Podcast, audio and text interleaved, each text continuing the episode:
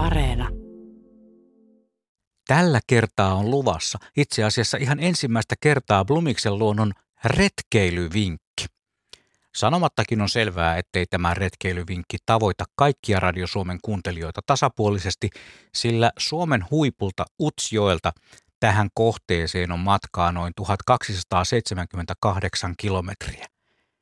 Jos saan jatkaa näiden retkeilyvinkkien tekemistä tämänkin jälkeen, lupaan, että vinkkiä tulee muualtakin kuin eteläisestä Suomesta, ja jos ihan mahdoton munkki käy, teen retkeilyvinkin tasapuolisuuden nimissä Utsjoelta tai joka tapauksessa jostain Kehä Kolmosen tuolta puolen.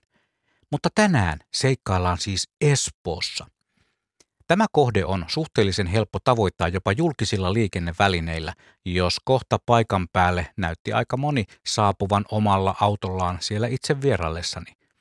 Autolla saapuvan on syytä ainakin tällä hetkellä varautua pieneen kiertelyyn tietöiden vuoksi, jos ei keksi ottaa huomioon niin sanottua vaihtoehtoista reittiä, kas navigaattorin syötetty osoitetieto vie tilanteeseen, jossa kulkureitistä puuttuu noin 300 metrin pätkä tietä.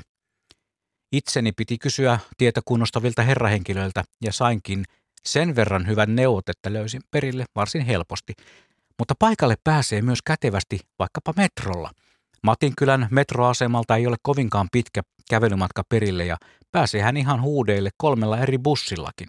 Eli siis linja-autolla, Dösällä, Onnikalla, Nyssellä tai niin kuin synnyinkaupungissani sanottaisiin katurilla. Joku nokkela pokkela pääkaupunkiseudulla bongaileva kuuntelijamme saattoi jo kekatakin, että Blumis vinkkailee tänään Espoon Suomen ojan lintualtaista, ja niin totta vietteenkin. Tuossa tulikin jo muutama perille pääsyn mahdollistava neuvo ja sitten mennäänkin itse asiaan.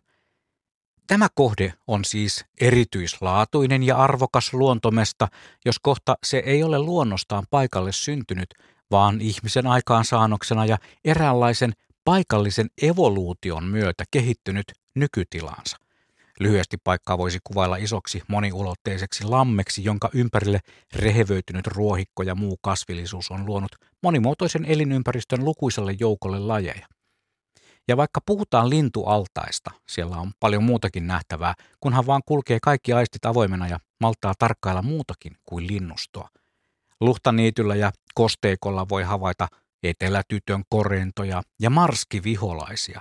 Hauskan ja joidenkin korvissa ehkä jopa sotahistorialliselta kuulostavan muurahaisen marskiviholaisen vihollisia alueella ovat tadaa me ihmiset, jotka haluamme levittäytyä joka paikkaan ja rakentaa omia yhdyskuntiamme välittämättä luonnossa liikkuvista muista lajeista.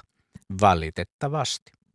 Alueen länsipuolelle rakennetaan koko ajan, ja onhan lintuparatiisiksikin mainittu paikka ollut kaavoitussuunnitteluissa niin sanotusti uhan alla useampaan otteeseen. Onneksi valistuneet kansalaiset ovat toimillaan onnistuneet torppaamaan tuhoisat toimet.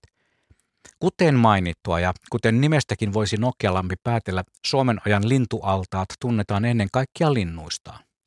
Ja siitä, että alueella on helppo liikkua vesialueen reunaa kiertävää väylää pitkin. Ihan siitä polun reunasta on mahdollista nähdä varsin harvinaisia lajeja, ja kuvaaminenkin onnistuu jopa kaltaiseltani harrastelijatason räpsiältä ihan tosta vaan.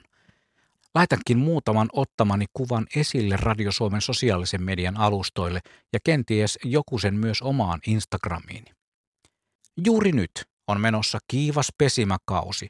Osa lajeista vasta soidintaa – Joillakin on jo haudonta menossa ja onpa osalla jo jälkikasvuakin havaittavissa.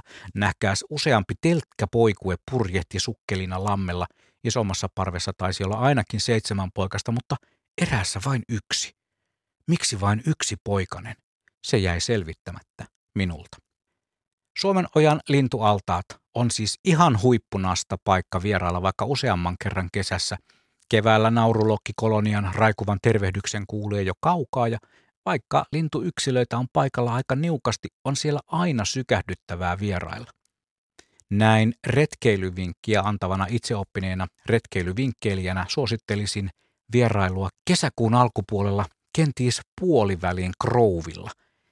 Silloin jälkikasvua on havaittavissa monilla lajeilla ja ne vasta veikeitä havaittavia ovatkin – Mustavalkoisen nokikanan poikaset ovat häkellyttävän hienoja ja monilla muillakin on tosi erikoiset, aikuisesta varsin vahvasti erottuvat kuviot ja höyhenpeitteet. Ja sitä mainittua lammen reunaa kiertävän väylän reunasta löysin myös harvinaisen mustakurkku-uikun pesän, jossa oli haudonta menossa. Toivottavasti pesä välttyy häirinnältä ja itse pesintä onnistuu. Näin retkivinkin lopuksi voisin vielä listata, mitä muita kuin edellä mainitut lajit tällä kertaa havaitsin. Pystyn vielä muistamaan elävästi, että kiikareideni läpi näkyy ainakin harmaasorsa, punasotka, liejukana, nokikana, tukkasotka, ruokokerttunen ja ihan viimeisimpänä haviksena kohti parkkipaikkaa kävellessäni punavarpunen, joka kuuluu ihan lempilintuihini.